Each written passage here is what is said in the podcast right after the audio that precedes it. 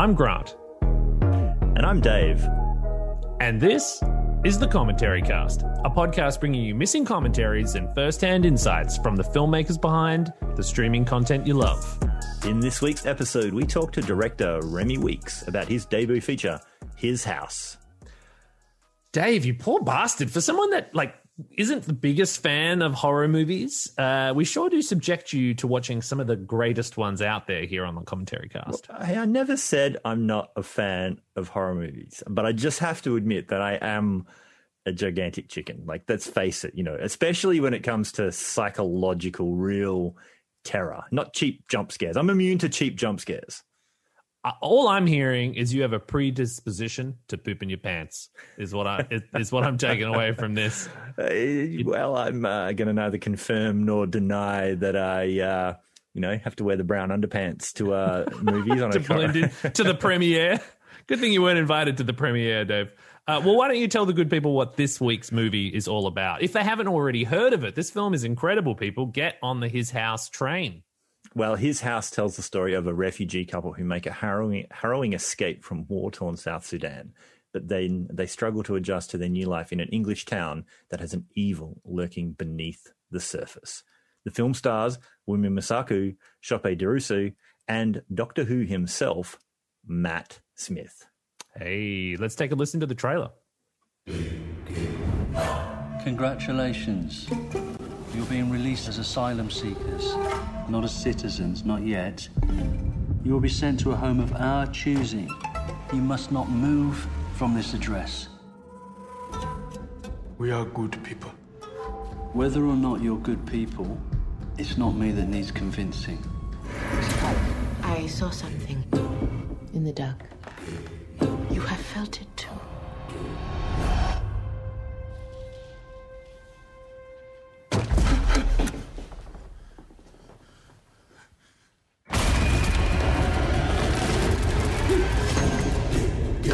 Problems with the property. This is what they want. They like to see us crazy. Ah! Let them send us back. How quickly you forget everything we went through to get here.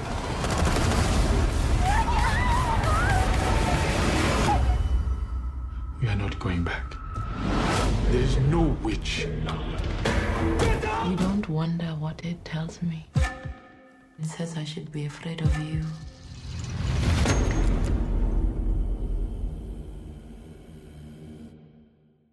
Wow. I think I heard the brown note in the middle of that, Dave. um, I'm fine. I'm fine. Jeez. Uh, well, Remi Weekes is a first-time writer-director, Dave, uh, and just a swell guy, as you're about to hear, which makes me so chuffed that he was recognized at the BAFTAs this year, the BAFTAs people, Uh, for winning Outstanding Debut by a British writer-director for this very film. And, and that's just some of the acclaim this has picked up, Dave. It's been universally praised by critics, was nominated for Best Actress and Best Film at this year's BAFTAs, not to mention it took home a swag of prizes uh, at the British Independent Film Awards as well.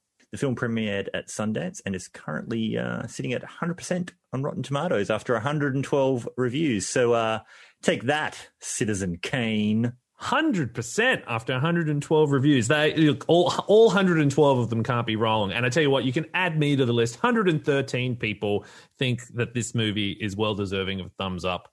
Um, I don't know if we've had another film that's got one hundred percent on Rotten Tomatoes. This is a new bar. That's a. It could be a very selective model for us going forward, is that we only feature movies with one hundred percent on Rotten Tomatoes. It's it's His House. Next week will be Paddington two, and then I guess we're out. We've run out of movies that we can do. That's it. We're going to mic drop and get out of here, and we'll retire we'll have to on top. Lower our bar and maybe do Citizen Kane if we can bring Orson Welles back from, you know, the great beyond. Oh, my God, that uh, sounds like another horror movie pitch. I feel like we should get into it, Dave. The people are here to listen to Remi Weekes. Uh, unfortunately, they are stuck with me uh, while we sit down and have a conversation together while watching the movie. For those people who are new to the podcast, uh, Remi and myself will be talking while watching the film. Uh, and if you want to listen for the cue to hit play, you can watch along too, or just listen at your own leisure.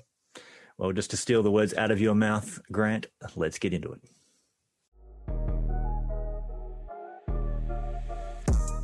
Remi Weekes, it is such a pleasure to, to have you on the show today talking about your incredible movie, His House. I'd like to pretend that this is the first time we're meeting each other, but I had the great honor of hosting your virtual Q and A for the big Netflix premiere of this movie. Yep. Uh, we're now um, long-time fans. Yeah, history. And how far off are we from the big release date when the whole world will so get to see this movie? It's, it's precisely seven days. Holy or moly. If you're in a major city, it might be showing in a cinema.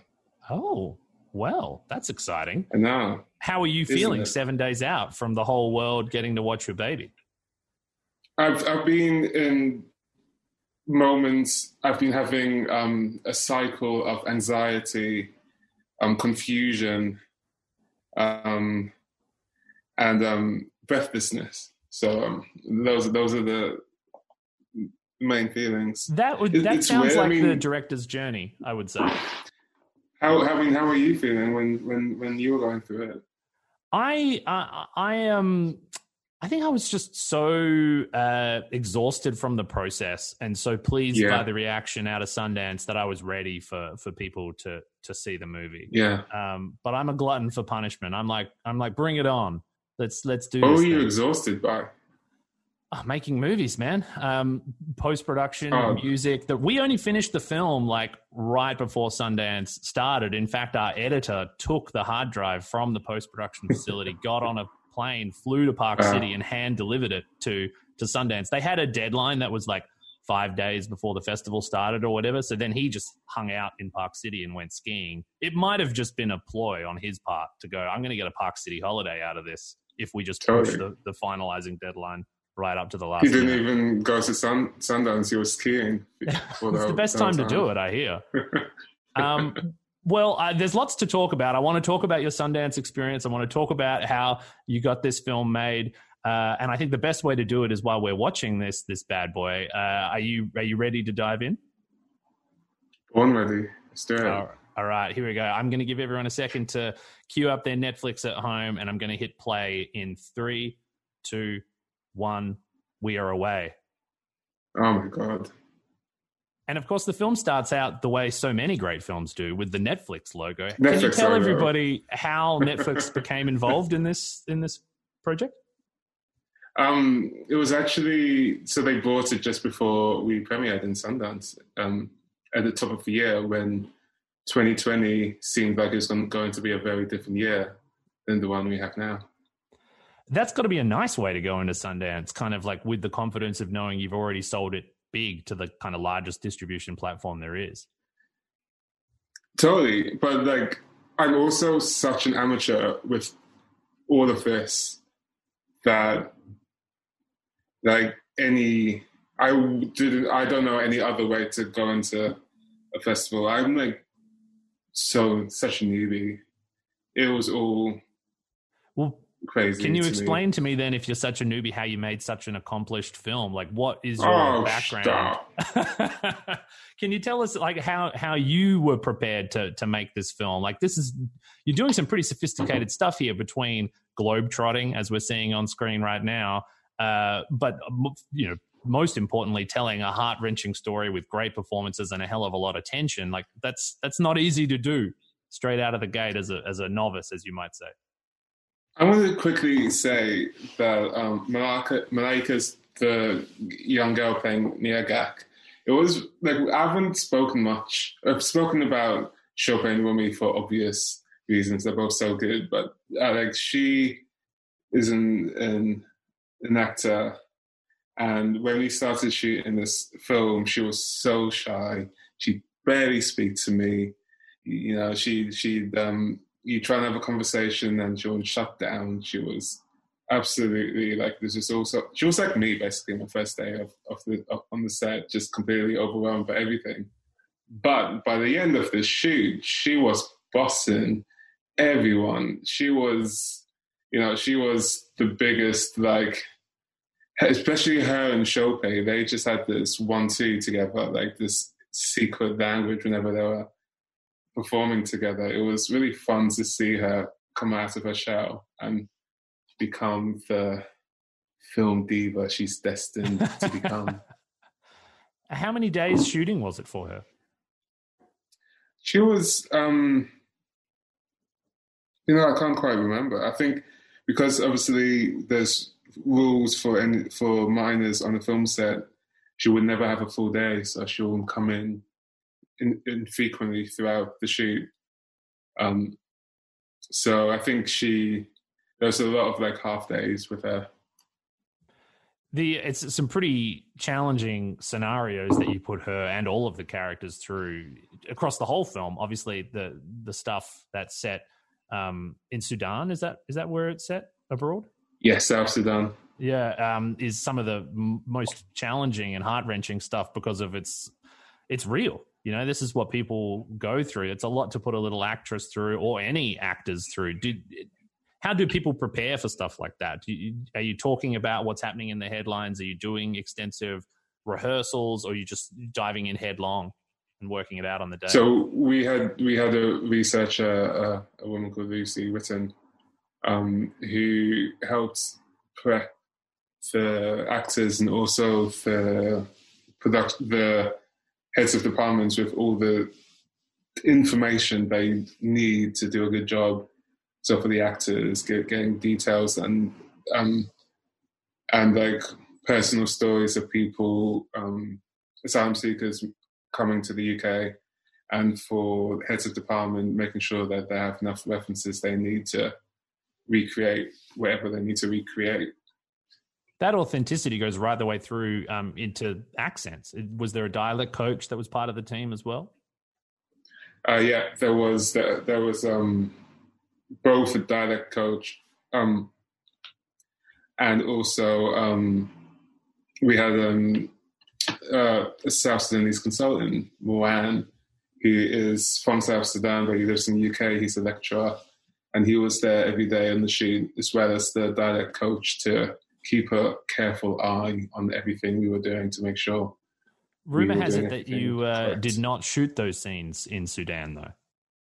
No, we did not. We, um, well, it's uh, going through a civil war at the moment, and also budget budgetary reasons meant that um, we could only shoot, not only shoot, it's an amazing place um, to shoot in Morocco, but we, we shot in Morocco in a town called called Rabat. Yeah, I mean, I, that that sounds like an ingenious solution from from my point of view. And you would never know in the end result. There's obviously pros and cons to shooting Morocco, but I, I really, I really loved being in Morocco. It's a, it's a wonderful country, and the film crew is amazing, and the food is amazing. Catering on a film set is the best when you're shooting in Morocco. I can, I can only imagine. I think the listeners are, are quickly learning that. Oh, so this many, shot, this oh, close go. up is That's... not. We have to shoot this at the end. So this is an exterior shot, but when you go to the close-up of them um, in the back of the van, and I forgot to explain. So the shot of them leaving the detention center in the back of the van, we shot the the, the back of their heads on the actual van in the detention center exterior. But when we shoot fronts on their heads, um, we had to shoot that another time. So we had to shoot that in the studio at the end of the shoot. So oh. It looks like they're outside on a van, but we're actually in the back um, behind the set of the house in the studio. And a, the beautiful D P, Jo Willems, had to recreate it to make it look like, uh, yeah. Was that something you found through the sort of editorial process that was happening simultaneously with the shoot? Or did you just always know you needed that shot, and the day that you were supposed to shoot it, you ran out of time? That's exactly it. I really wanted That, that shot, um, and we just ran out of time on the day, and the A D said, I promise when we will pick it up when we can, and we found the solution. How how Good are you approaching the shoot days? Like, are you, have you got a shot list when you go into every day, and you're striking them off as you're kind of getting the shots in the can, and then keeping track of what you're missing, or are you being more being responsive to what's happening and making up the shots as you go? I'm interested in, in your process.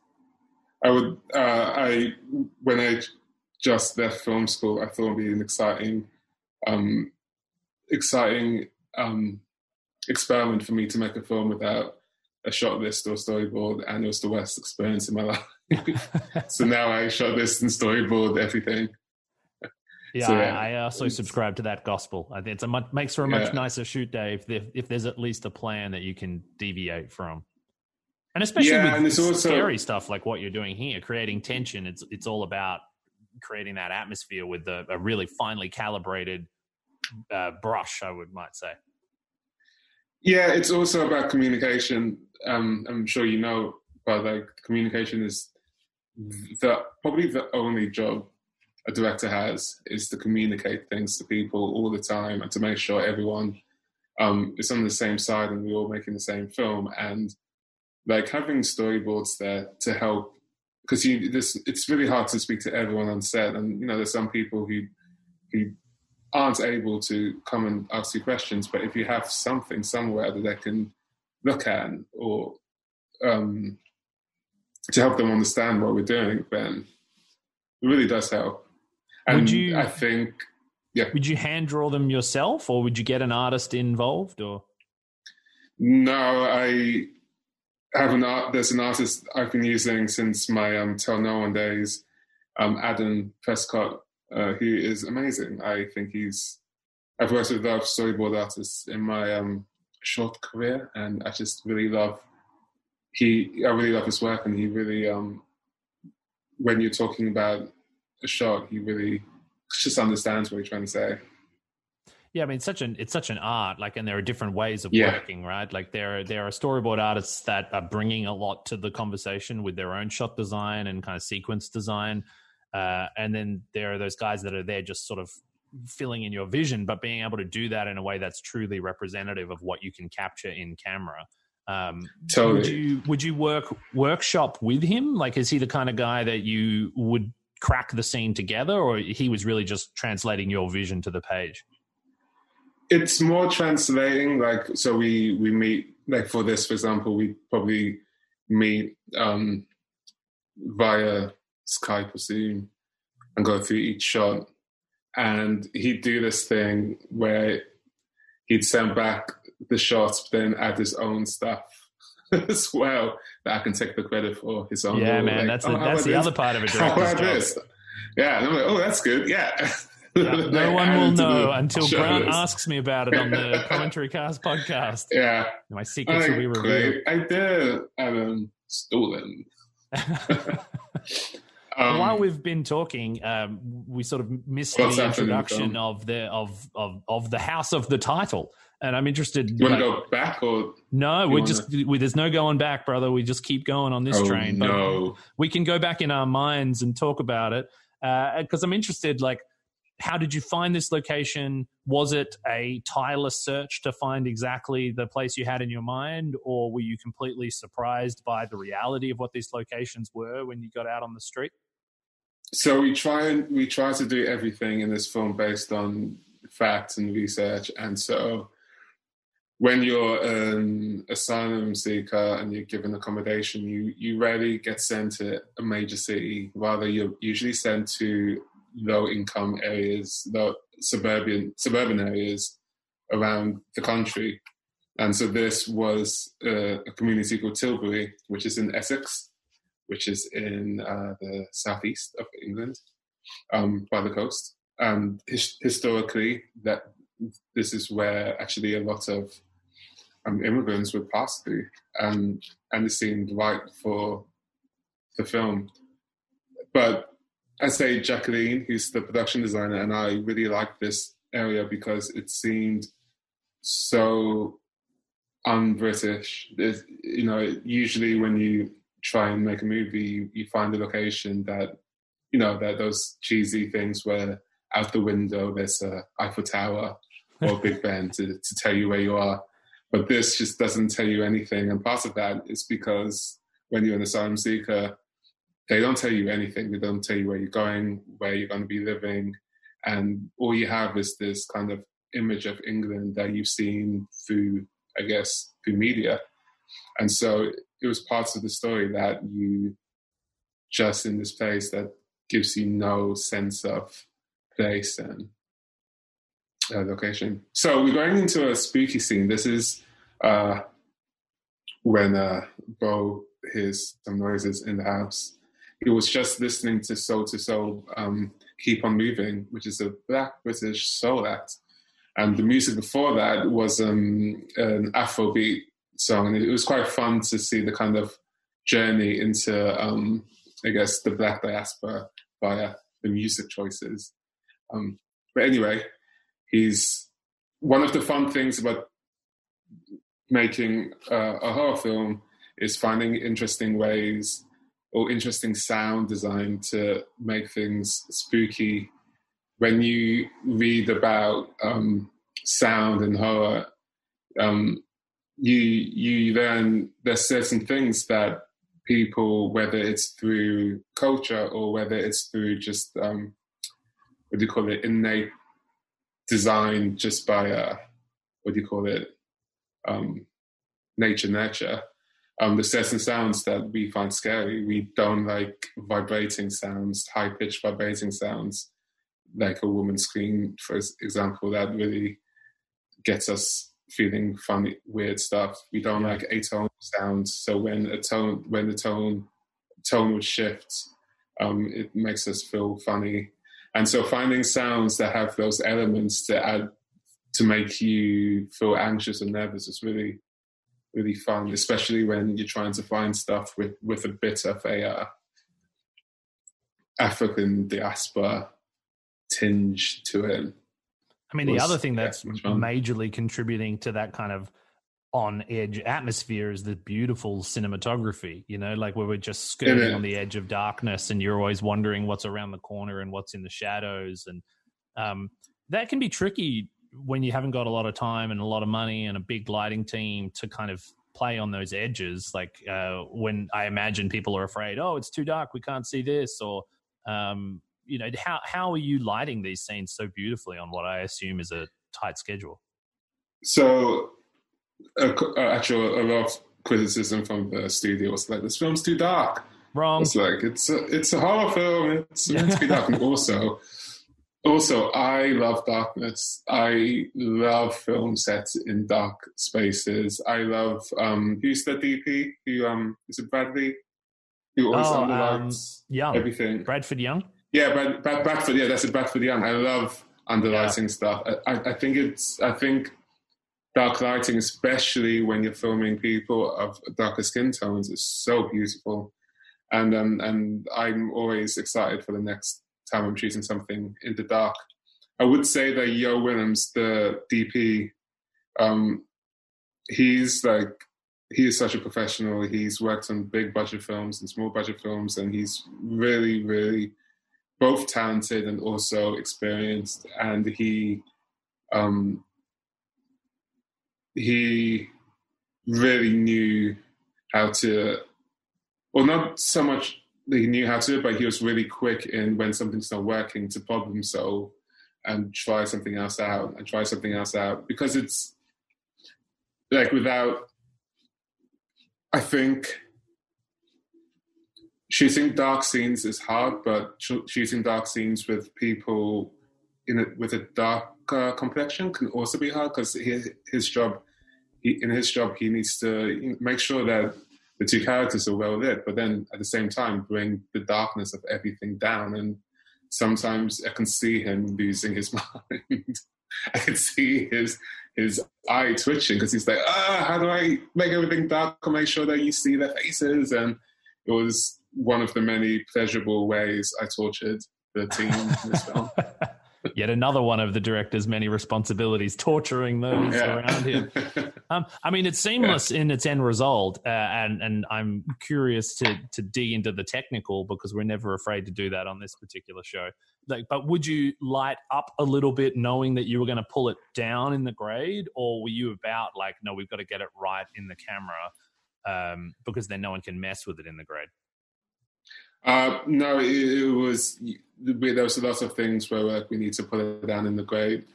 Um, I come from quite a post-production-y background. Like the short films I made as Tell No One, it was all about post-production, and so there was a lot of stuff in this film, especially for scary sequences where it's really important for a certain part of the, si- the screen to be completely darkened in a way that it's impossible to achieve on set.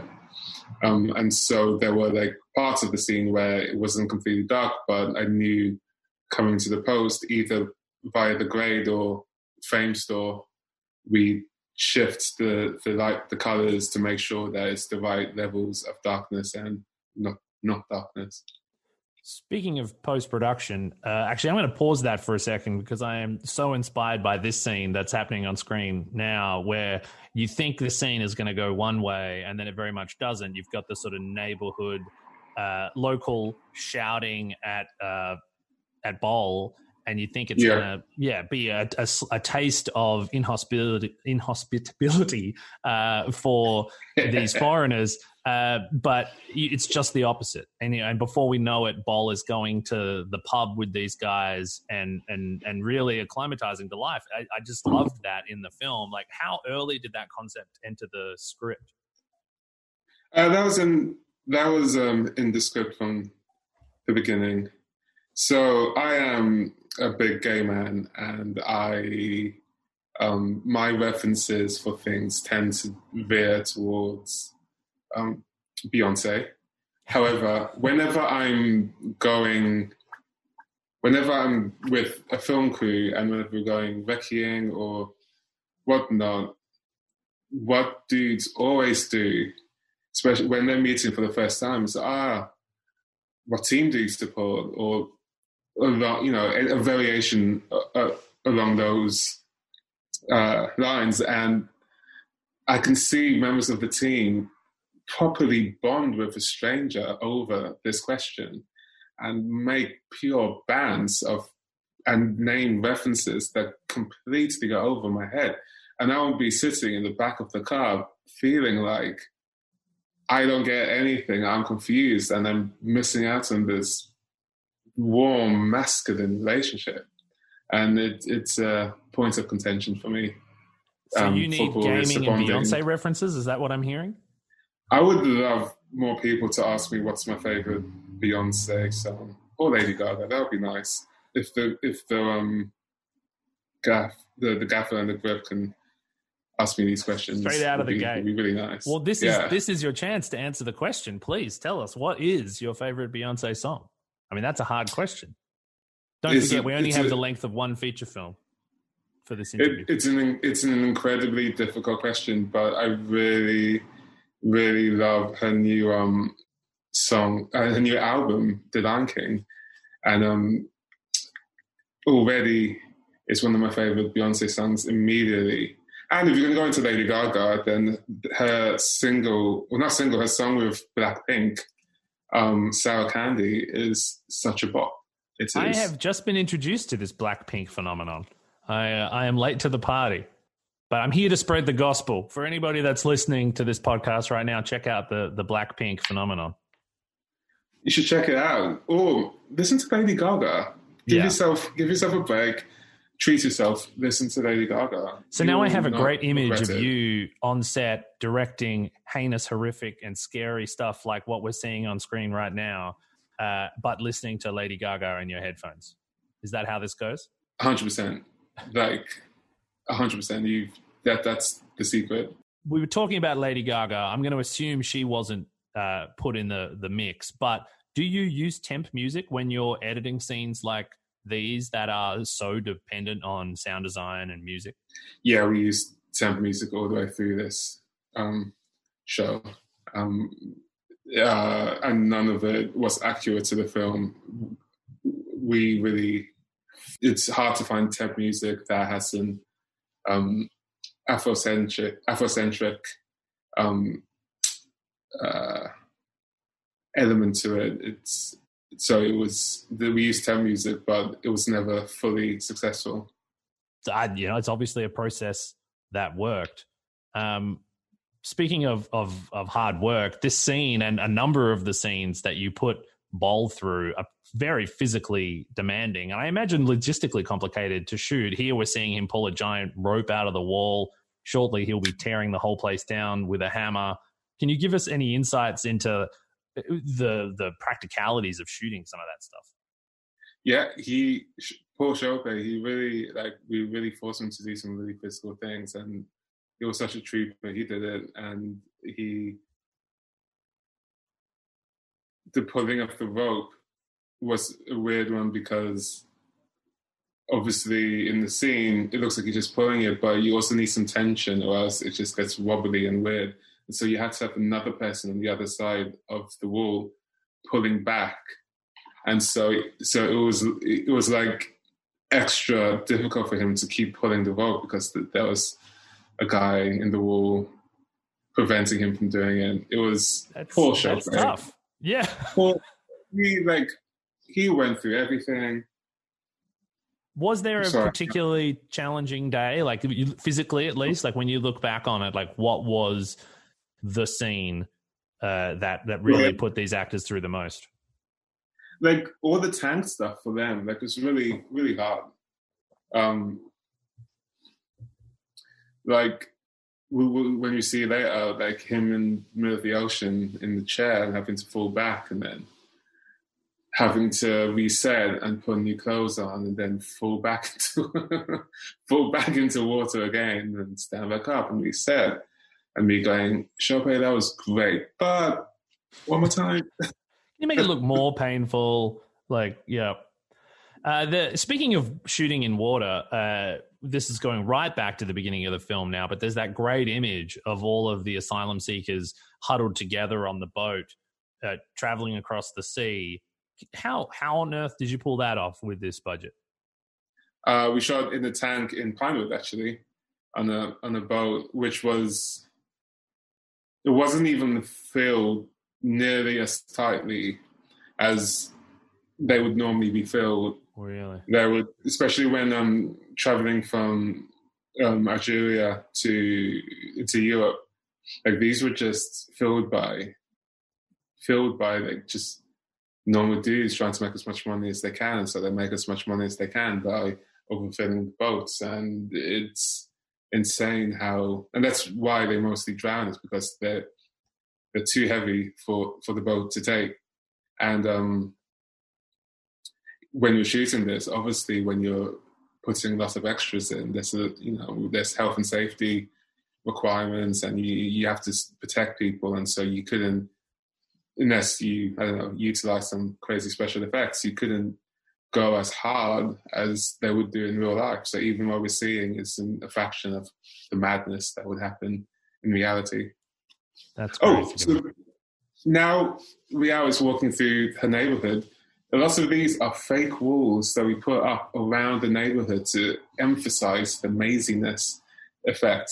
The little kid is a little nod to The Shining. This whole sequence is a bit of a nod to The Shining, of walking around the hedge maze. Oh, and I love the, that.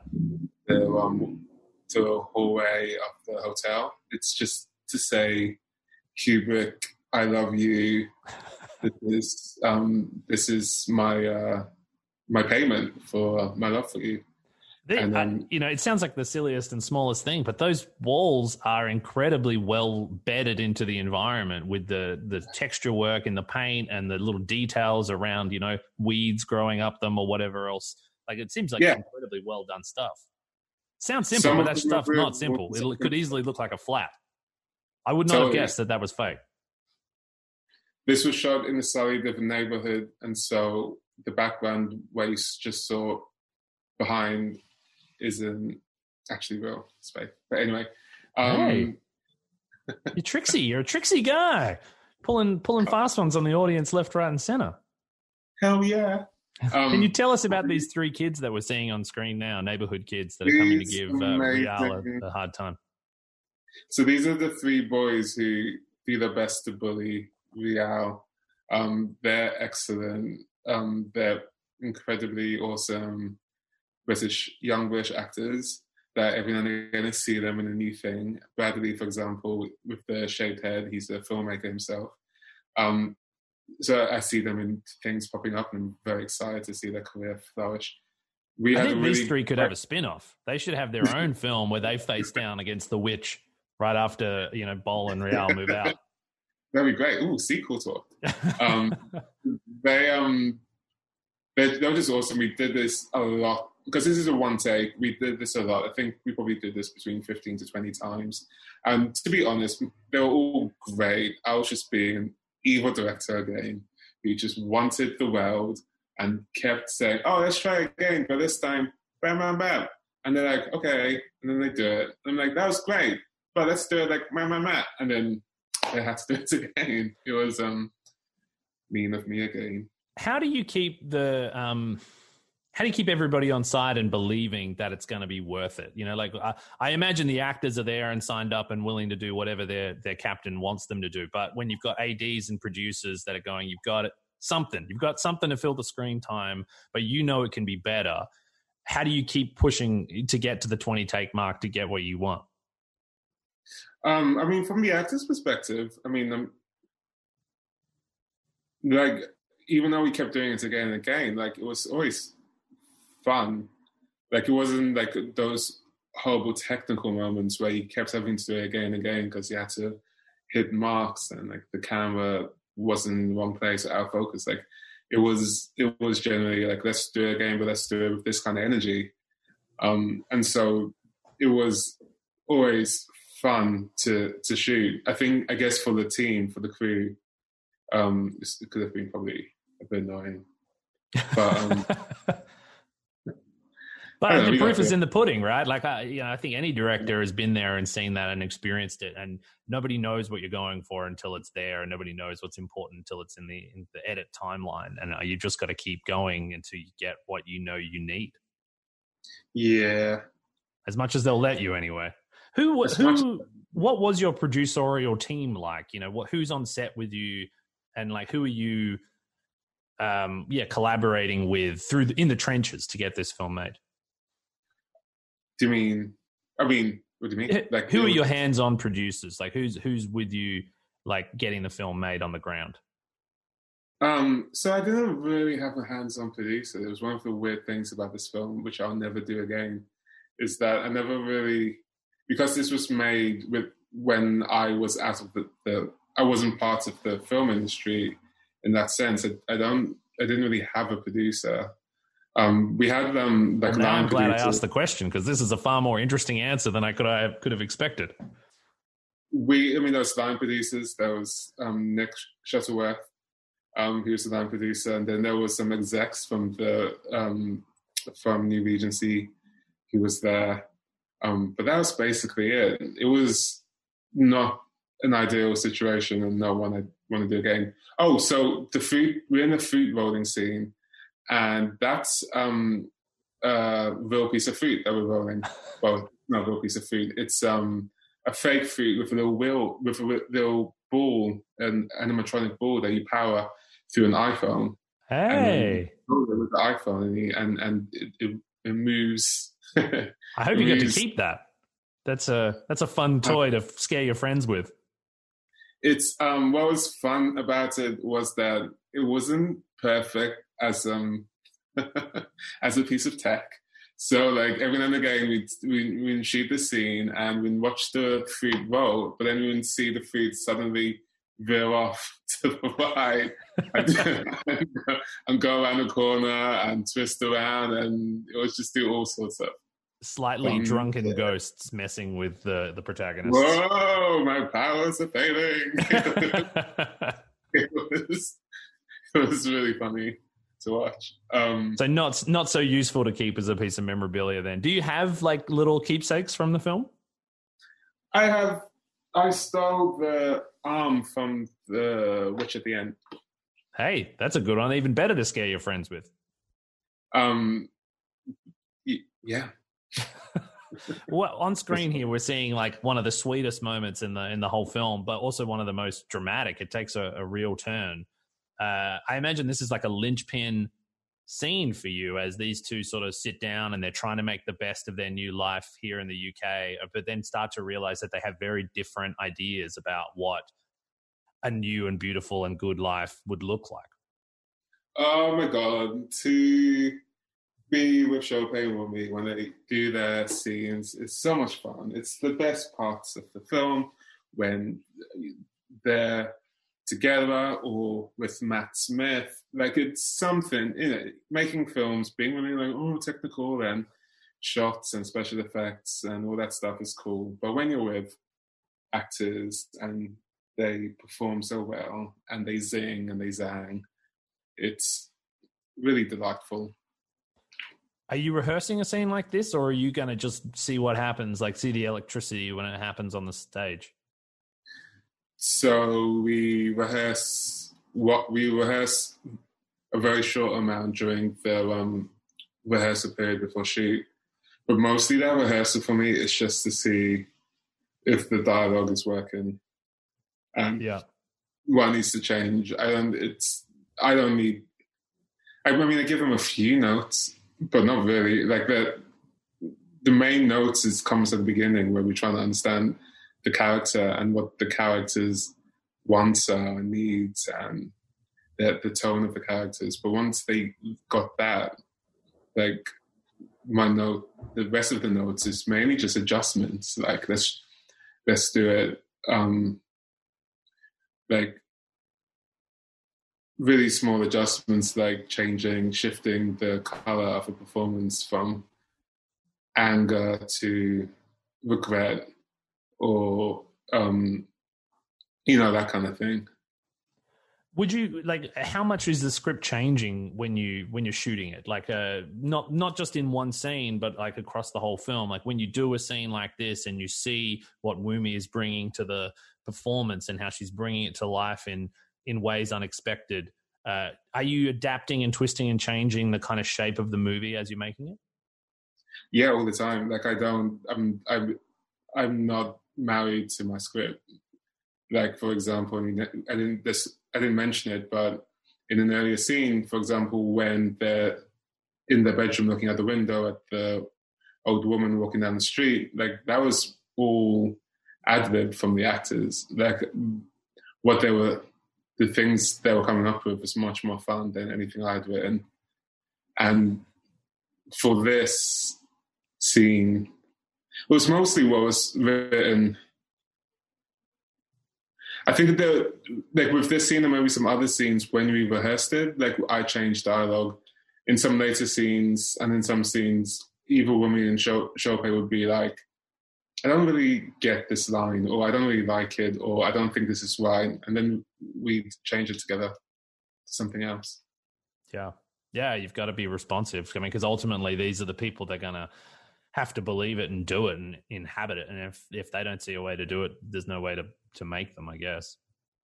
I mean, I, I see them as the artists of their characters. Like, it's their character now. And so how they shape the character, it's, it's their choices. And I I really want to be res- respondent to how them as artists want to portray these characters. And so if they come to me being like, I'm not convinced by something, I I, I try and listen and I adjust, unless I completely disagree, and then we we we talk about it. But I don't think we've really uh, I can't recall the moment we've disagreed about something. Can you tell us a little bit about how they came to be involved in the film, both Wunmi and Sope?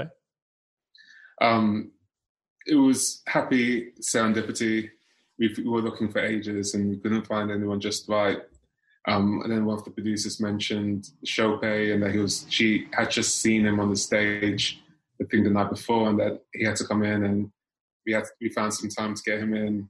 And Wunmi, who um, used to live in the U K but now lives in, in L A, um, just so happened to be in, in the U K at the same time, and so we were able to get her in, and so they were able to audition together. And also really I don't want to. I don't want to cut you off, but I'm going to, just because those couple of like close-ups on their eyes there were amazing. Like the, the tail end of that picnic in the lounge room scene ends in a pair of close-ups that I think are the perfect marriage of beautiful cinematography and beautiful performance, creating a linchpin kind of moment in this this story. So, hurrah to you, sir! But please tell us more about how the actors ended up in this in the film.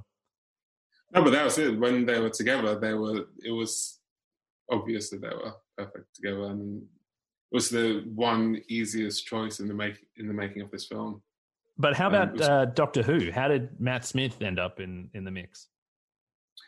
someone sent him the script and he responded to it and he said he'd love to be in it. And so, ta-da, he's in it. Is that the sort of, uh, is that a particularly surreal moment for you when you think, you know, I'm I'm a guy making my first film, I've written this script, Matt Smith could be out doing anything that he might care to, but he wants to do this? Yeah, I mean, it was, yeah, I mean, the whole making this film was bizarre. What was the Great. most bizarre moment? Was it the day one starting to shoot? Is it standing on stage at Sundance? Is it here talking to me right now?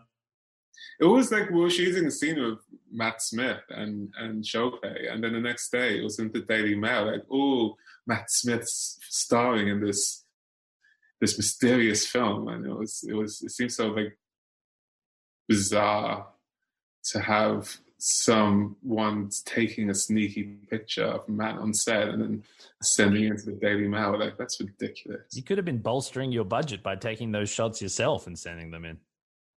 Get some of that paparazzi. Who knows? Maybe it was me. no one, st- no one knows. No one said no one, one way knows. or another.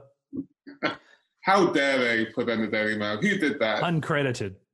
Uh, you know, with everything that we have talked about. Um, actually, before I get into that, and I'll circle back around, because what we're seeing on screen right now is some of that um, really distinctive African imagery that feels yep. fresh to this genre. I'm interested to know, like, how what you brought to the like what research you did, how important that stuff was to you, and how you ended up with some of these really crazy and incredible and scary and inspiring designs.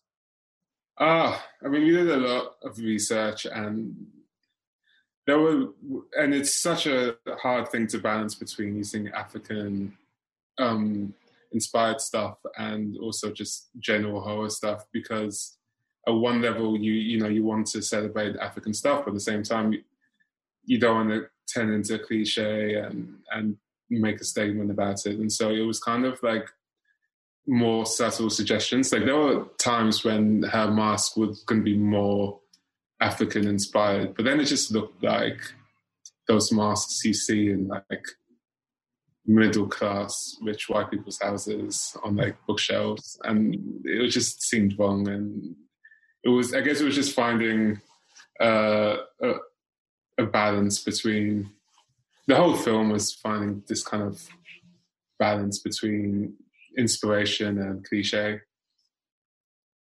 Speaking of inspiration, can you talk a little bit about where the idea actually came from? Because we, we talked about this at the Q and A, um, but it's it's a genuinely inspired idea for a horror film, where typically the biggest criticism of horror films are like, get the hell out of the house. Well, here you've got two characters that intrinsically can't, and then you've got the opportunity to explore two characters that generally aren't seen on screen. So, like, you've got this perfect marriage of uh, genre concept, but then something new for the genre too. Yeah, I mean, when we were developing, when I was researching to think about how I would make this film, one thing I learned was, one thing I really read about was the asylum seeking process in this country. And one of the, one thing I read was that as an asylum seeker, you, you may be given accommodation or a house.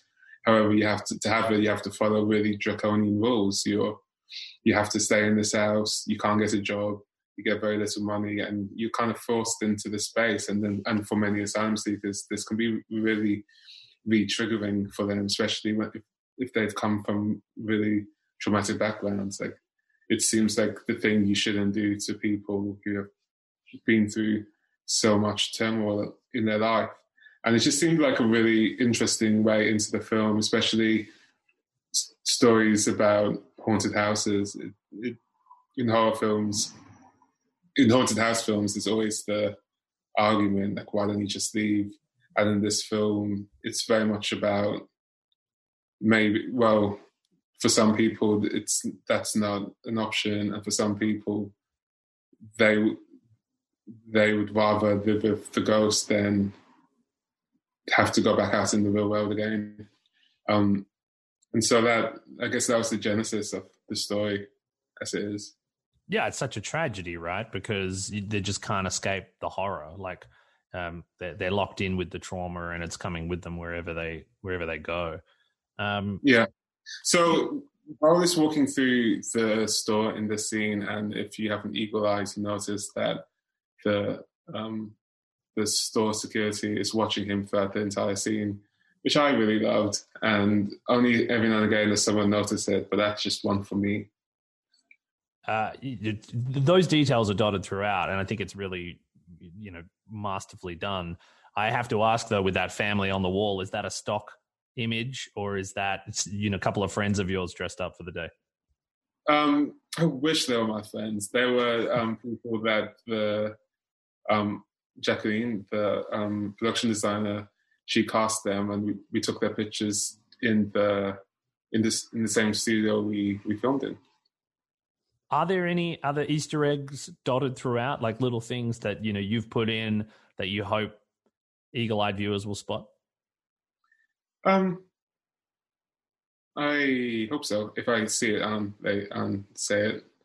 Like for that for that particular scene, like the inspira- the a lot of the script was based on research, but a lot of it was based on my feelings of growing up in this country and being othered.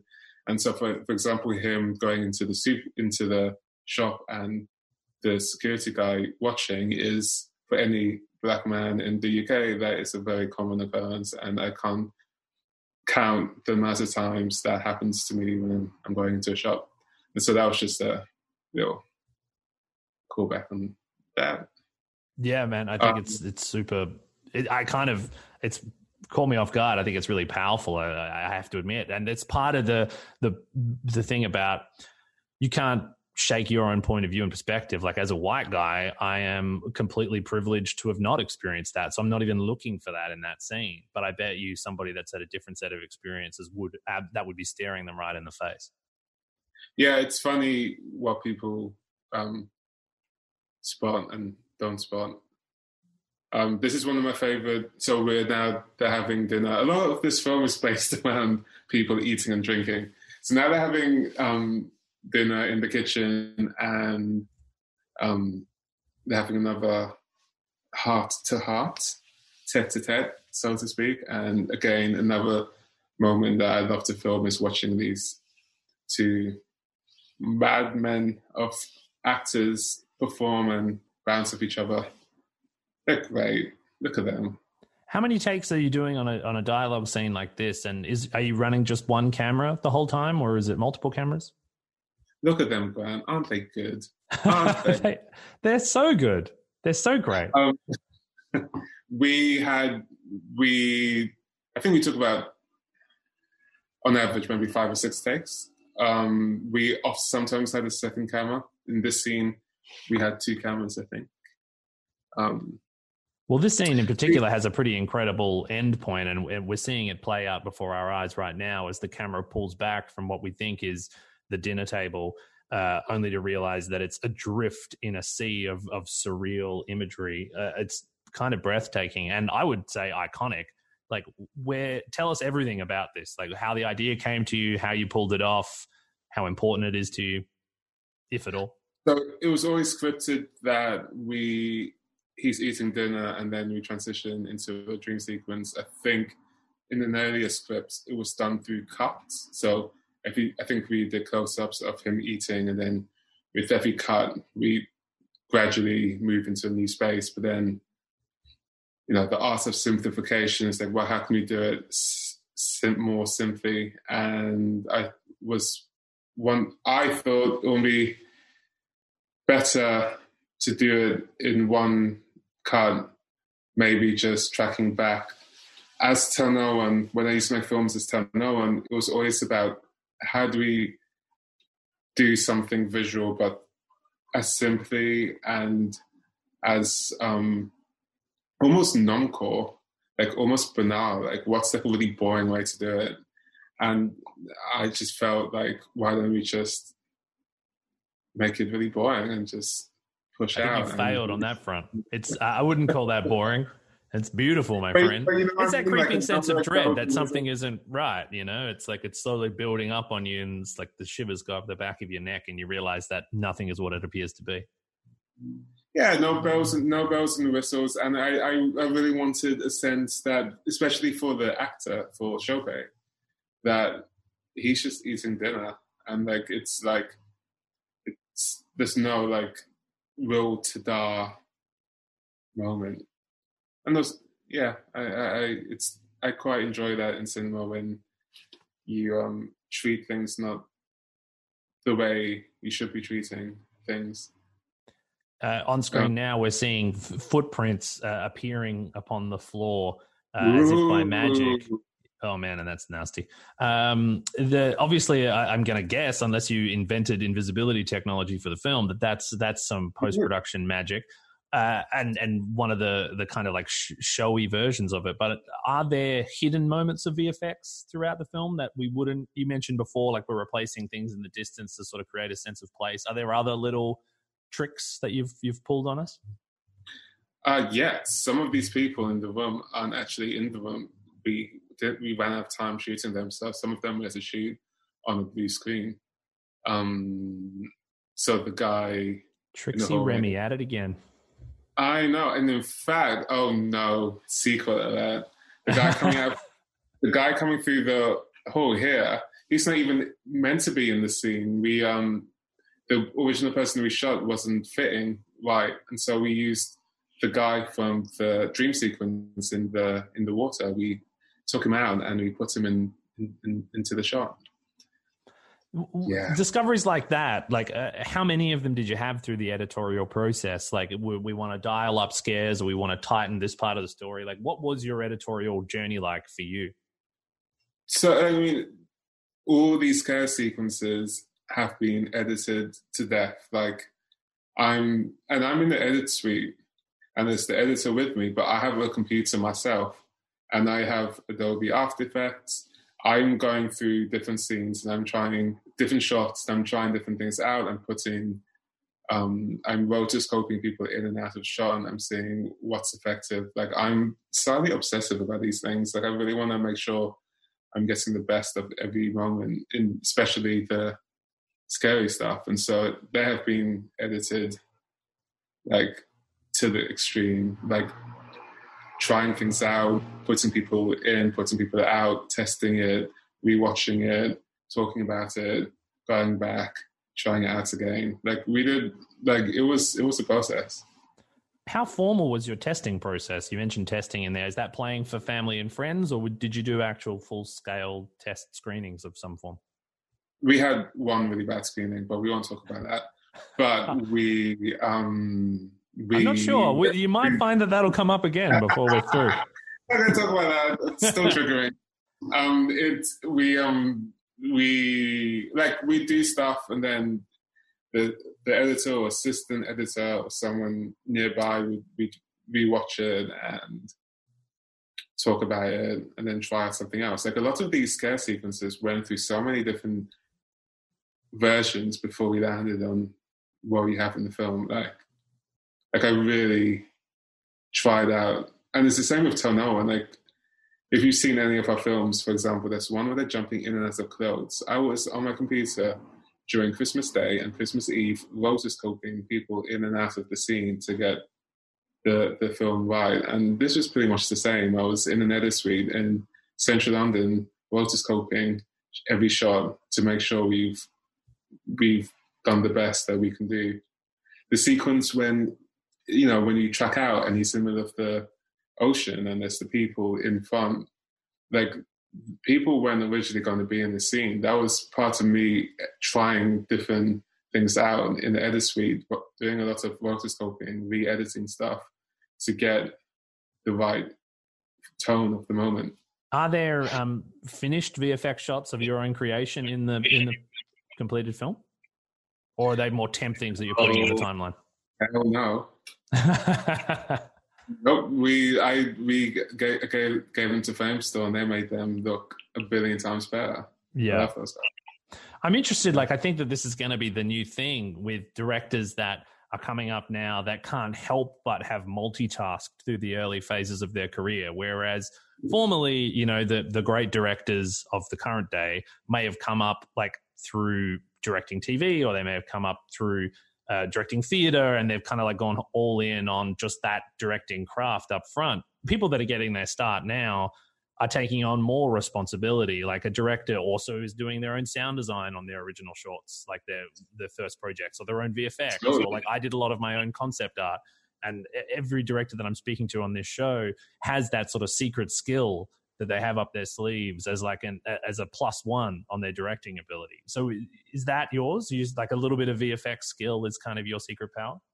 Totally. And even with the sound design, like, you know, I was using Adobe Audition during the editing of it too. So I was hunting sounds, I was trying them out. I was messing with different textures. We were trying them in the edit. It's hard for, I guess it's, you have to get the tone right, because you really, it's really important for me not to disrespect the professionals, the sound teams and the post-production. So I never, I definitely don't want to step on anyone's feet. So I I would try things out and I discuss my ideas with them and then kind of pass the baton on and let them have fun with it. But with our, with the shorts I used to do, like we did, because we were doing everything ourselves, like we did the sound design, we, we did, I used to do some of the music for my old films myself. And so it's really hard for me to separate myself from certain other aspects of the filmmaking process. How many of the collaborators you worked with on this film you had worked with before? Hardly any, because I was um, a first-time director on a studio film, and the studio were quite um, anxious. Not anxious, they were never anxious, but they were quite resistant to me using the people who um, haven't necessarily, you know, on... Have, haven't had the experience in the in the industry, which which is a little frustrating. But that does seem to be the default position uh, on, on with first time directors. Yeah, well, I had the same thing, and I, and I know many many others have have too. But next time, Remi, you can, you'll have your pick of the litter. Do you do you have a sense for what might be next? Will you stay with the horror genre, uh, or are you going to go do a musical or something? Ooh, I mean, I have no idea. I do really like Beyonce horror, musical, huh? If she called me up, I would up everything. I would do anything Beyonce tells me to do, even if it's not involved in being anything creative. If she just needed someone to um, to do her tax returns, I, I'm, I'm here. Yeah, man, I understand. I, I fully understand. Hey, what is the... Uh, What is your life looking like these days? Are you in development on, on the next project, or is it just all press interviews like this one? Right now it's a lot of press interviews, and I'm just reading and writing and trying to work out what I want to do next. On screen now, uh, to turn back to the movie, of course, uh, we're seeing the place completely trashed um, thanks to Sope's uh, evening late-night workouts and home renovations. Um, can you tell us about, like, I'm assuming you didn't trash a real location, so are we fair to assume that this is a this is a set? Yeah, this is um we built this in um in a studio. Ah, Perry, I love Perry, um the other um guy who comes in with um Matt Smith. I I'd love, I'd love to work with him again. He he he was a delight. Everyone was a delight. I know that sounds cheesy, but everyone is so good. You got past everybody's like opening lines around football, and you found connection before the, the job was through. That's beautiful. This is this story has a happy ending. Yeah, totally. Um, yeah, this was a set, and I spent my whole life on the set. Like, I was there before the crew came down, and I was probably there after they left sometimes. And I I was just there with my monitor, a handheld monitor. Wherever we was filming, anything you're seeing on screen, I promise you, I'm somewhere in the scene, in the corner. Just oh, now you've opened up a fun game. So, like this scene right now, are you just below frame? Where Where are you right now? I would like I'd stay well. I'd stay out of their eye line, but for example, in this scene, Like, mm, I'd either be on the sofa or in the corner of the room, or just could by have been the... in the walls, just staring out one of those giant holes creepily. Yeah, I mean, yeah, it would have been good That's... for the characters. That's kind of what they're dealing with. Totally, like I was the inspiration for all the nightmares. That's me. How um, many how many um, chances at smashing up the set did you guys have? Not many, actually. We had were very limited. So we did tell Sope, Sope, you have one time to get this right, or else you, you're enough. So not many equals one, or not many is please get it right on the first one because we only have two? Well, I think we had three. However, I, if I remember correctly, we also did, had run out of time. So... And to, to when you smash one, you have to replace it, and that takes like an hour or half an hour, two and half an hour and an hour to replace, and then you do it again. And we just ran out of time, so I think that we did it in two, and it was, um, yeah. What was like? What what gave you the most sleepless nights throughout the, this production? Like, was it the technical challenges like that? Uh, was it getting the scary scenes right? Like, what was the what was the pressure point for you on this film? Um, all of that. all of it, just all of it. Like, all of it. All of it was like running out of time, getting the the the, the spooky stuff right, getting the, like all of it was scary. It was the the whole thing was a really scary thing, Grant. So you're going to do it again? Will you will you make another one of these things? If they force me. If Beyonce calls, you'll you'll be there. If Beyonce says make another horror movie, I'll be okay. I'll say okay, let's do it. There you go, Beyonce. The official call out has been made. It's time for you to get into producing horror films. Remi is ready. I'm ready. On your command. I think we. Um, please tell us. Sorry, I cut you off. Uh, no, I think I was going to not say anything. Just beautiful cinematography is what's happening right now. Is this? It's- Like this is going, we, we've got these great close-ups here of, of uh, Rial and Bol right in front of the window, and the light is wrapping around them beautifully, and it's kind of like beautiful light, but an intense and uncomfortable scene. Um, is this is either like a lot of work to get this lit this well, or it's just them standing in front of a window and you're filming it? Like, what's your reality? Jo Willems, the D P, like he's a pro. Like he knows how to set up lighting in the morning, and then we use that for the day. Obviously. You, you you change little things, but it's pretty much like we have the studio and then we have these big lights on the outside, which are all um, on the main board, which you can dim up and dim down different parts of the lighting. But like, like for this, for example, so now Bol has hammered all the um, handles off the windows because he's gone insane, and now he full Jack is, Nicholson. He's what are you doing? And now he's sitting. He's sitting down in the chair, and fucking lighting candles. It's never a good place to start. Don't don't candles. light candles in a haunted house, what? man. What are you doing? Um, and so Jo Willems and the the lighting team is using all sorts of dimmer boards and stuff, and changing the lighting up outside, and it was beautiful. Yeah, well, this moving light here, right, as it's sort of simulating the sun setting. Yeah. I mean, uh, the director in me always shudders because that stuff, that's hard to get that smooth. Like, is that on a crane arm? Like, are you just pushing the light stand? Like, how are you getting that so smooth? We tried to do some of that on I Am Mother, and it would always sort of shake. And I was like, the sun doesn't shake, guys. I'm laughing because, like, things shaking is always the thing on the film set. Like a track or something moving yeah. is always a little shake. And you're like, oh. I think we ironed out some shakes in post-production. There you go. Once again, this is a beautiful sequence, actually. Once uh, Bol has the the wisdom to light a candle and start bloody communing with the, the, the witch and the demon, we're into some pretty surreal and stunning stuff. Like, I love the transition out of this sequence, and I love sort okay. of seeing the monster across the other side of the fire. Um, so, is this what um, the inside of your mind looks like? This is, yep. This is... Um, inside my mind. This is uh, one of the very few properly C G I moments in the film, wherein um, so we shot this scene quite differently, and I didn't like the way it was shot, and so we um, simplified it, and Framestore put in the C G I frame and oh. uh, ground stuff. That's all. Uh, that's all fake. So how was um, it shot originally? I'm interested, like, what pieces you had and how you repurposed it into this, because this feels all very intentional. Like, it doesn't feel like you're jerry-rigging and duct-taping things together to make this scene work the way it does. So you might have done some fairly major retooling.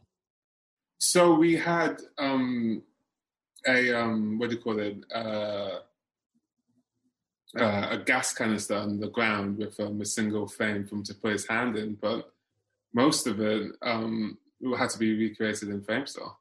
Oh, and we had um, we shot separately on the, against the blue screen, um, the the witch, and we inserted it into this sequence through the through the frame. Tell you, like this is like this is one of the hardest sequences to shoot, and also to put together in post production, because um, getting the dialogue right and having to work out this, what the creature should be saying was always something we were... It's always a challenge to say the right things and how to say it. And during post-production, we kept ch- trying different things out. He, we actually had a few different voices for the creature. We tried different vo- voice artists until we got to the right sounding guy. It was a real... Putting this together was real, really challenging. Um, Is it one of those classic instances where it's like the most difficult thing to get right, but when it's there, it's one of the things you're most proud of? Like, what are the, the spots in the film that you're most proud of? Yeah, one hundred percent. Like, I really, I think the scene really works well, but like, I there was a real time where people, there was a lot of second guessing of that, like, and doubting and questioning whether it's going to work, but it worked in the end. So. Man, every little detail matters, right? So right now we're seeing um, Bol get his head turned and, you know, he wants to turn away, but he can't stop looking. But the decision about the placement of the hands and the way the fingers stay straight is part of what makes that so creepy. Um, I, yeah, I just love that. Two, there's two, um, I think there was the stunt actor and also Bol's body double. We um, roped them in and got them to be his hands. Um, and the second pair of hands was a thing I requested at the last minute, so the poor um, costume had to quickly find an, another bandage and uh, uh, what do you call it, a wedding ring to put on the body double's hand. But it worked out. We haven't talked much about costume. Like, is the costume department also handling your more specialty stuff when it comes to the ghosts coming through the walls and that sort of stuff, or is that concept art being done by a third party? No, that was Holly Rebecca as well, and she really, um, she really put in the work. She really researched things, and we had a lot of fun um, using the clothes as a way of transitioning between where the characters are emotionally, and I guess also physically, going from um, their clothes from South Sudan to their clothes when they're traveling, migrating to the U K, and then the clothes they get when they're in the U K, and then when Bol buys clothes from the shopping centre. And it was beautiful. The, the costume design for the Sudan, South Sudan sequences was wonderful. Like, all the well, women we're seeing one this- of them on screen now. It was such another elegant transition from, you know, what we understood to be reality to something that very much isn't. Is this a Morocco scene, or is this a location that you found in the U K that was going to No, work? this is this is Morocco, and this is...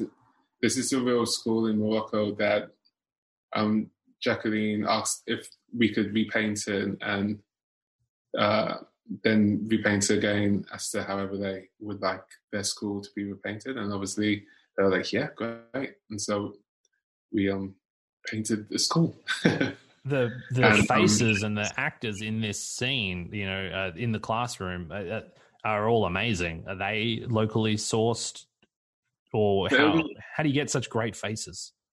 Yeah, kind of. I mean, they're, they're, they're all from and around Morocco. They're all East African. Um, they're all from East Africa in, in terms of their heritage. And I think some of them were all in Morocco studying.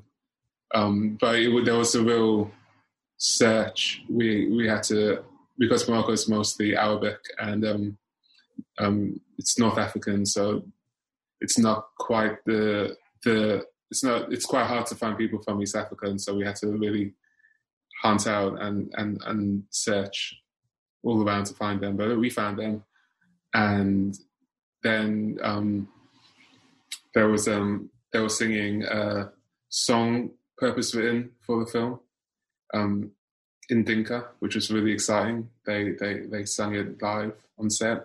which we recorded and then kept to use for the soundtrack. Wow! Um, All of those yeah, details was, are so so important to the authenticity. Like just then, I couldn't help but notice like uh, the way that Wunmi was being comforted by an old friend. Like the the the style of kind of reassurance felt so authentic. Like it didn't feel like you just pulled in an extra from the day from you know the that wasn't authentically from that culture.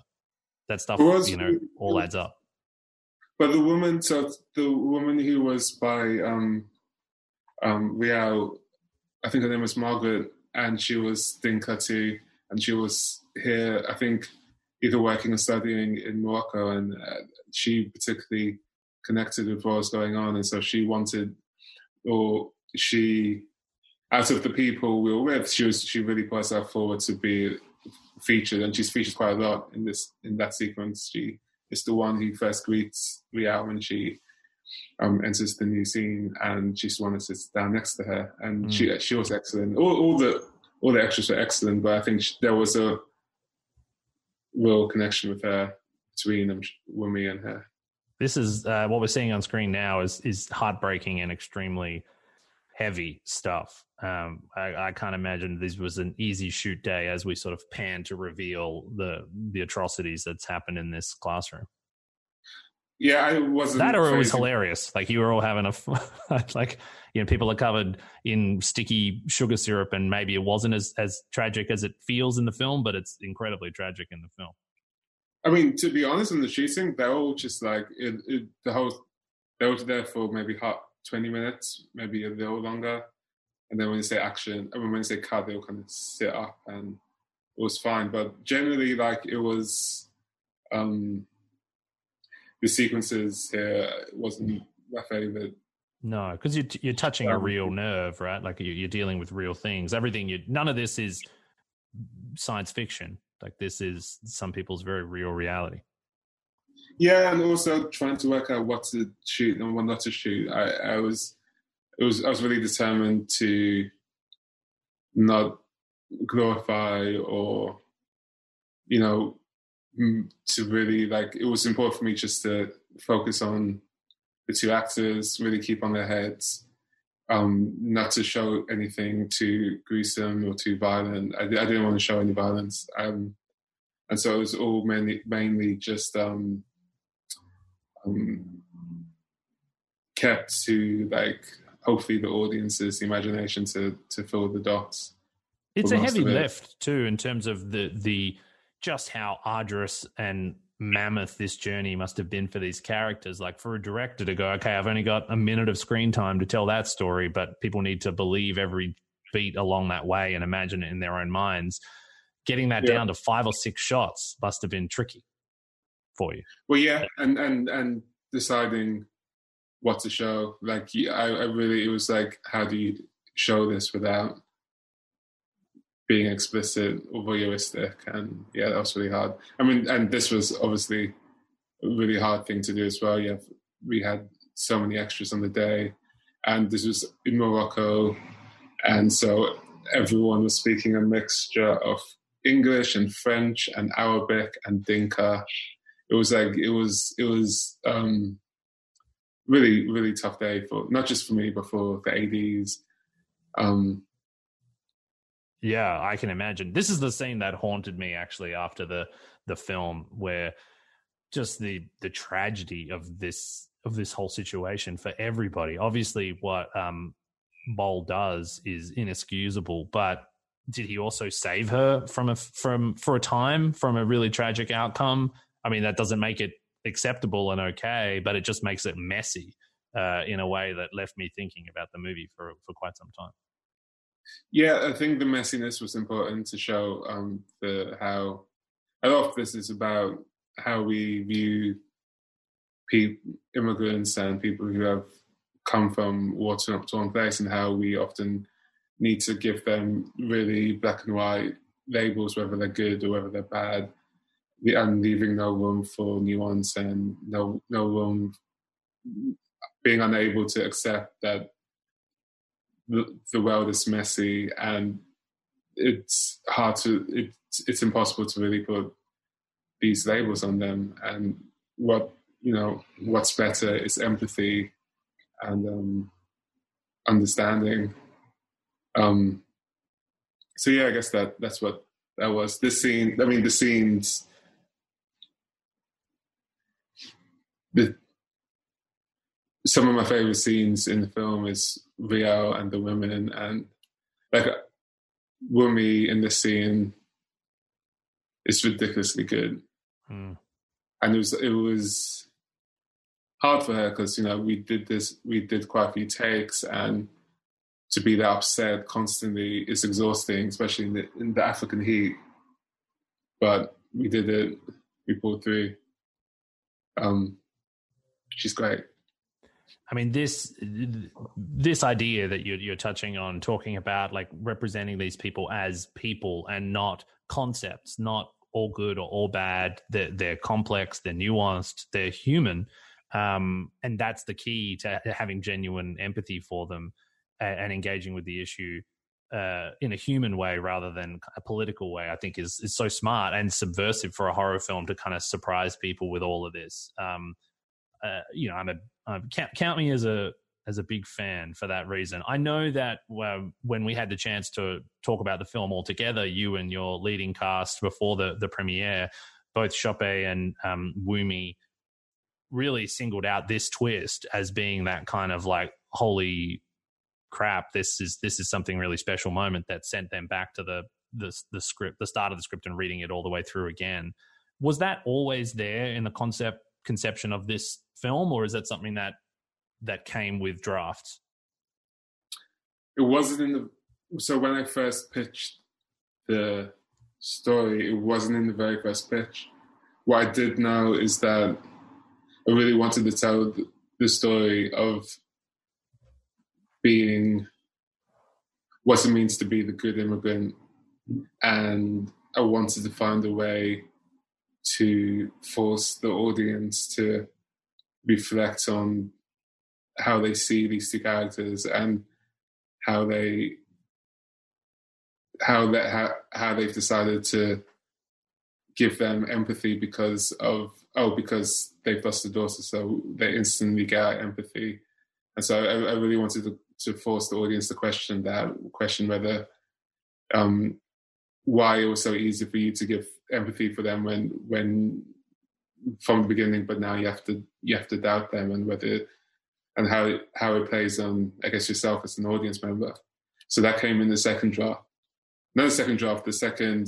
So before you draft the script, you're writing outlines and you're kind of working things out. So it's kind of like after I pitched the first outline, that was when I rewrote it. That's when I shifted the the script to, I guess, this uh, conclusion.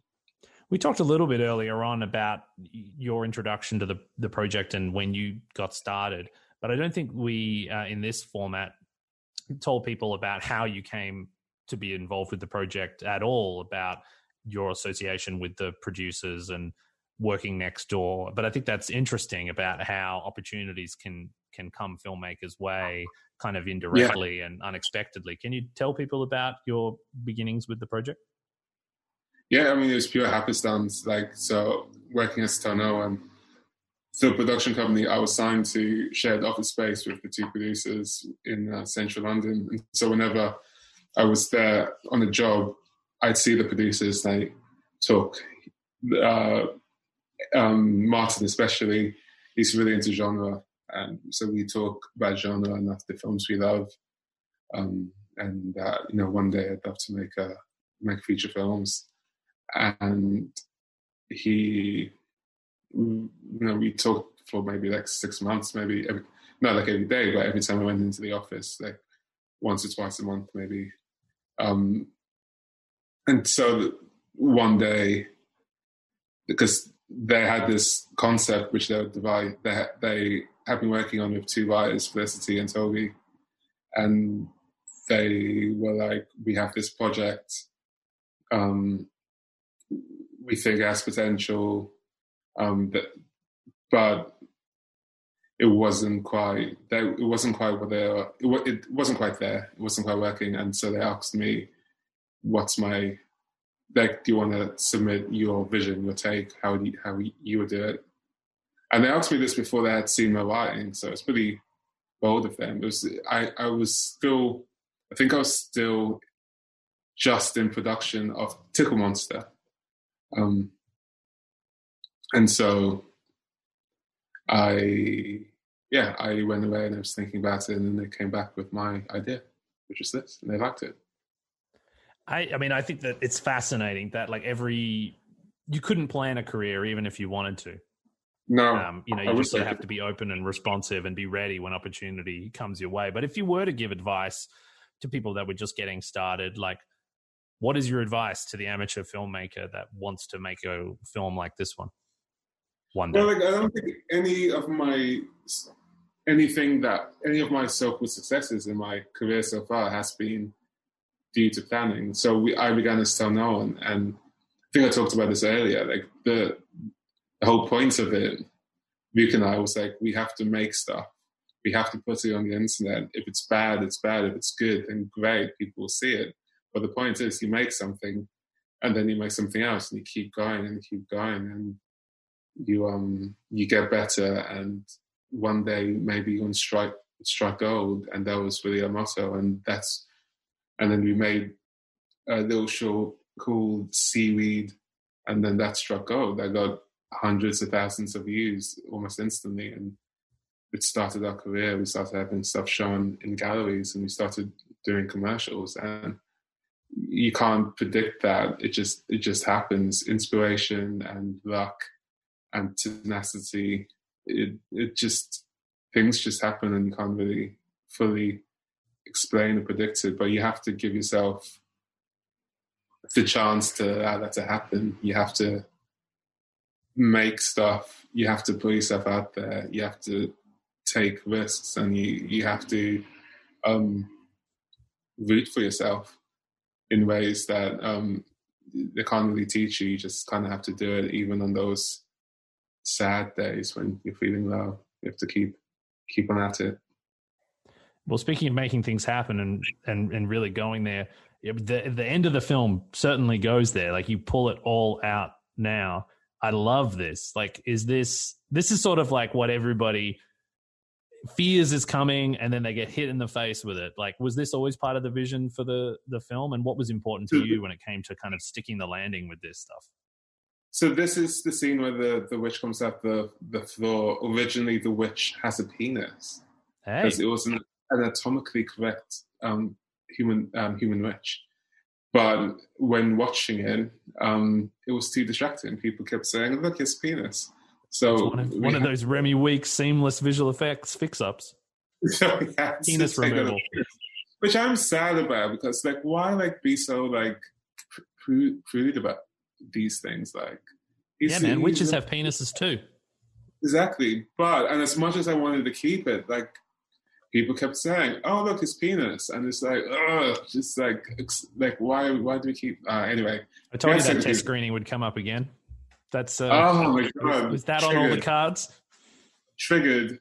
Um, uh, this so this is one of these editing things um, when when we closes our eyes and goes back. This was not scripted. This is something we found in the edit. Um, We felt that we really wanted to un- make sure we understood or felt what uh, Ria was feeling. And so this is something that just came about during editing, and it worked really well. And there we go. That's scripted.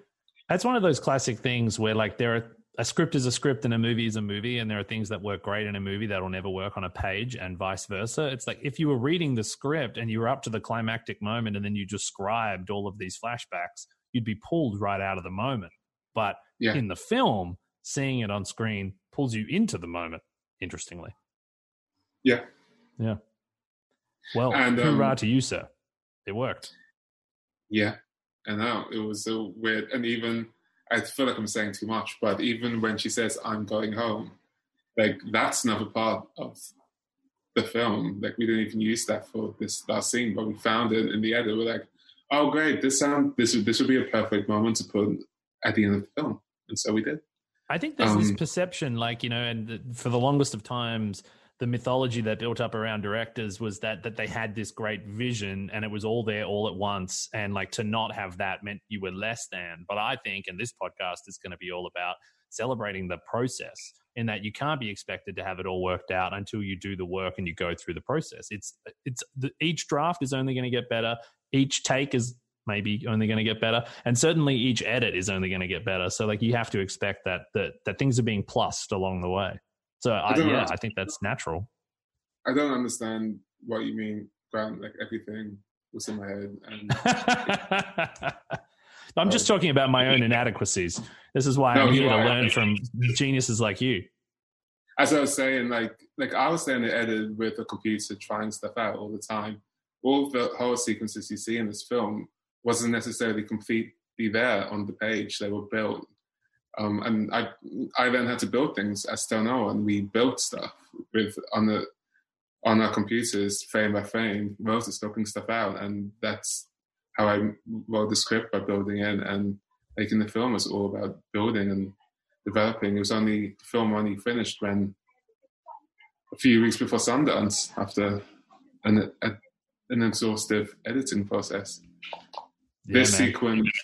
So we're at the end of this, the, the movie, the last scene. This is another scene that was um, went through many, many variations. Those the, the actors said a lot more um, in this scene, but we just, every, it was really, we played around with it a lot, and eventually we stripped it out. If anyone gets finds a, a script somewhere, and if you do, then... damn you to hell. You will you will note that there's so much more in the scene. then, I'm pretty sure Remi was telling me that the script is haunted, and that if anybody finds the script, it's like The Ring, that you you know you will be you know visited by the witch with penis, full penis to pit. The witch will come for you within seven days. Head to here first. Um, this was um. This, this, this change. There's nowhere around. to go after witch, the witch coming to visit anybody that finds the script. Uh, but it is a beautiful yeah. way to wrap up the film, and these performances are incredible. And I can see why you didn't need as much as what was written on the pages, because so much is said in these looks. Matt Smith is like mm-hmm. earning his reputation here. Yeah, love Matt. Oh, what was it man. like? I mean, we're we're coming to the end of the journey, and there's there's um. no better way to wrap this up than talking about your process of working with, with superstars. What was it like working with Matt and directing, you know, somebody that's so accomplished and been doing this for so long, when you're stepping up and doing it for the first time? So I'll quickly say that this scene at the end of All the People was something we shot on the day.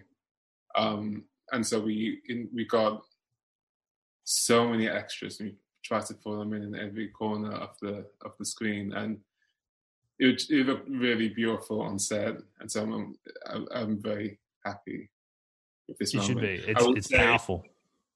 I will say Matt is... What's really fun is that every actor is so different from one another, and Matt is someone who can ad-lib to death. He's so funny. Like, he will take my script and completely do something so much more fun and entertaining than um, I ever put on the page. And much of the humour in this film is because Matt just knew how to make me laugh, and he'd say something in rehearsal, and I, I love it, and so I put it into the script. He, um, yeah, him take and, it and take him, that credit.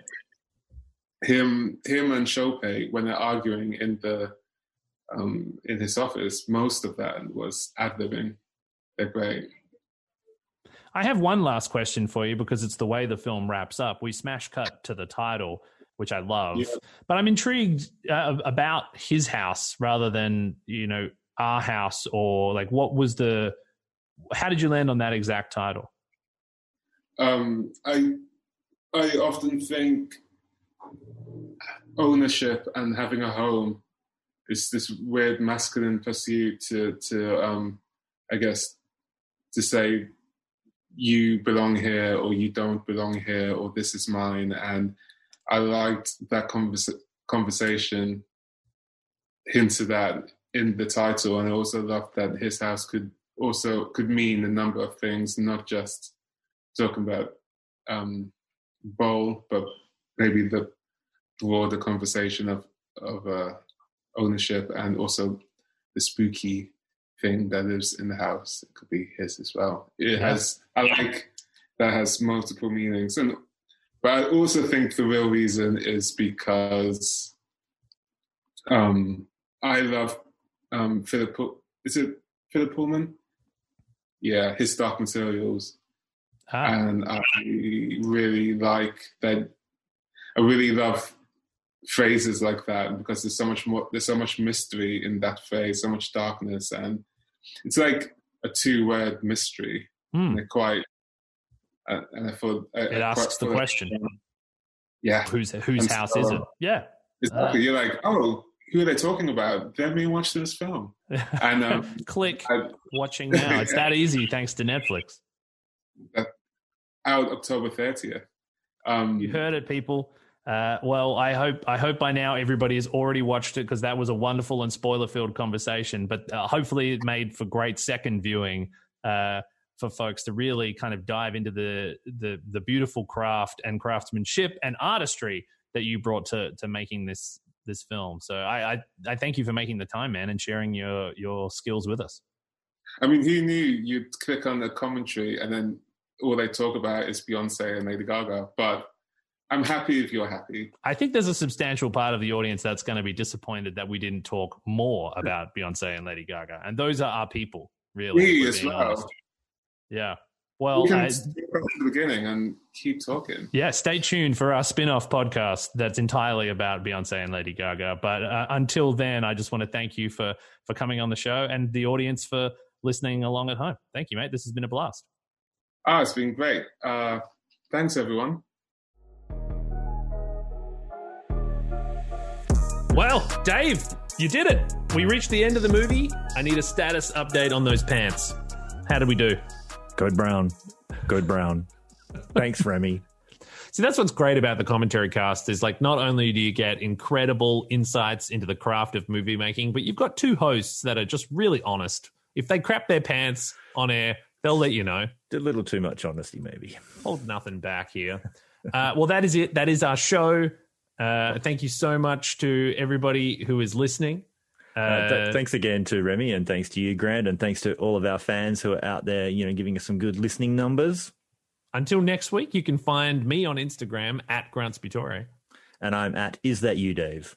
The show has its own Instagram at The Commentary Cast, where you can feel free to stop by, drop us a comment, or suggest other films we should feature.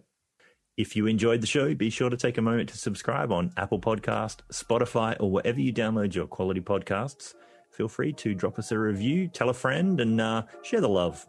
Until next time. Insert catchphrase here.